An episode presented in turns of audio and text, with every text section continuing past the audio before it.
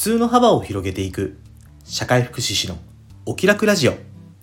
この放送は現役の社会福祉士で障害児子育て奮闘中のただが人と環境の相互作用に着目した発信を通じ皆さんの中にある普通の幅を広げ誰もがお気楽に過ごせる社会になるためのヒントを共有するラジオです。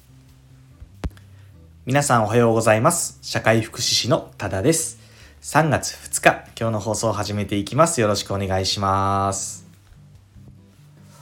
今日ねまあ僕の住む福岡県北部はねめちゃくちゃ寒かったんですよ。って言ってもまあそのなんだ普段から寒いところに住んでる人からすると全然寒くないと思うんですけどね。いや振り返ってみれば2月がね割と暖かかったんじゃないかなって思ってあと天気もちょっと悪い日が多くってね、生暖かい感じ？冬なのにね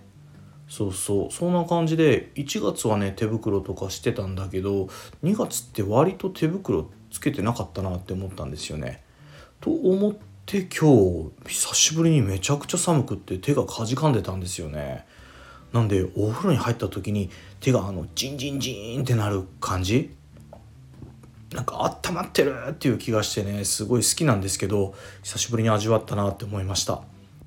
こういうちょっとしたことでもねよく考えたらねやっぱ地球の状態は変わってるなって思ったりするわけですよね。着実に温暖化進んでますよね。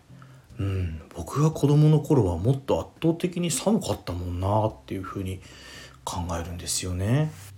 こうねいろんなことがじわーっと変わっていってるから急激にガンって変わってないんでね気づかないことも多いけど振り返ってみるとね意外と変わってしまっていることってね多いと思うんですよね。うん、でもそこら辺はね想像力を持ってね対策できればいいなっていうふうに思いますね。はいじゃあそんな感じで今日も本題に入っていきたいと思います。今日はね社会福祉士は目立たないその理由はというお話をさせていただこうと思います。いろんなところにいる社会福祉士その人数はね弁護士さんとかお医者さんとかと比べても遜色ないぐらいいるんですよ。でもどこにいるかわからない。何してるかわからない。目立たない。ね。これねなんでかなって思って理由をね考えてみたんですよ。うん、ぼーっとね考えてみたらいくつかあるなっていうふうに思ったんで今日はねそんなお話をしたいなと思いました。この話をね知ってもらうことでまあ社会福祉士は地味っていうことが分かってくれるのとあでもいないといけないよねっていうのがねちょっと分かってもらえると嬉しいなっていうふうに伝わってもらえればなっていうふうに思ってお話しさせていただきます、えー、結論から言うとねゴールを決めれない。やっぱり何か人と関わる時に人に見られる時にゴールを決める人たちって目立ちますよね。うん。あまあ世の中的に言うとやっぱり業務独占系の資格の人たちはゴールを決めていく人たちですよね。その人たちしかやれないスキルを持って、えー、誰か何かにアプローチしていく。ね、例えばお医者さんであれば診断をしたり治療をしたり手術をしたりあとはなんだ？弁護士さんであったらもうそのまま法廷で戦ったりとかね。うん。なんかこう華々しいですよね。あとは何ですか？こうはまあ華々しい、まあ、今のはなんか高所得な感じですけどね、うん、所得とかじゃなくてもやっぱりこう人とつながる時間が長かったりその人たちに与える影響が大きい人たち、うん、保育士さんとか学校の先生とか、うん、あとはまあサービス業の人とか製造業の人とか。これもねそのまま、うん、物であったり人であったりに直接的に影響しますからなんかこう何をしてるって明確に言いやすいですよね。その点ね、えー、我々社会福祉士はですね働いてるフィールドにもよるけど、まあ、比較的ねゴールには遠いところにいるんですよ。何をしてるかっていうとまあ、人とあのたず人に携わる仕事ですけどね。人と関わる仕事。その人たちが抱えている問題や課題を解決するために必要な、うん、必要なもの。そのつまりゴールを決めれる人たちですよね。その人たちにボールを供給すること。ね。そういうのが仕事になってくるんですよね。いわゆるボランチ的なポジションだと思います。なまあねサッカーだとねボランチ目立つんですけど現実世界において、うん、福祉の社会においてボランチ目立ちにくいんですよね、うん、地味です本当に。先日ねあのまあ大きな結構大きめな病院でね、えー、僕が担当してる、まあ、おばあちゃんがいてねまあ、入院中なんですけどそのおばあちゃんの退院後の生活をどうしようかっていうのをね、まあ、関係機関で集まって話す機会を設けたんですよね。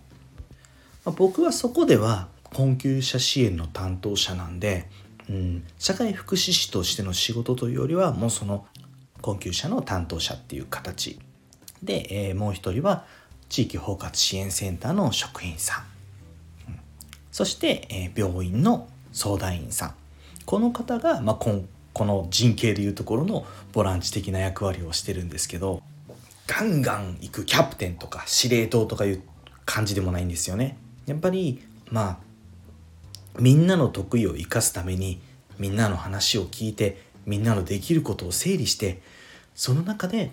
これをあなたにやってほしい。これはあなたっていきますかみたいな感じのね投げかけをやってくれる、まあ、そして最後に当事者であるおばあちゃんもお部屋に入れてね、まあ、そのこういう方向でおばあちゃんの今後の生活を支えていこうと思うけどどうですかっていう提案をねしていくんですよね。もうねこれを成し遂げるためには普段からその相手、うんと支援したい相手だけじゃなくってその人の支援に必要な人たち、ね、そういった人たちとのコミュニケーションも常にとっていく必要があるんですよね。なんというかね、いぶし銀な感じですよ。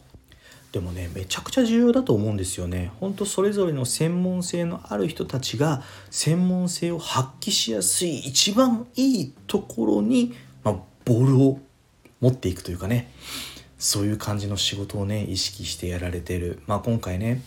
関わった病院の相談員さんもそういう風な仕事をしてたんでわあいい仕事してるなっていうふうに思ったんですよね。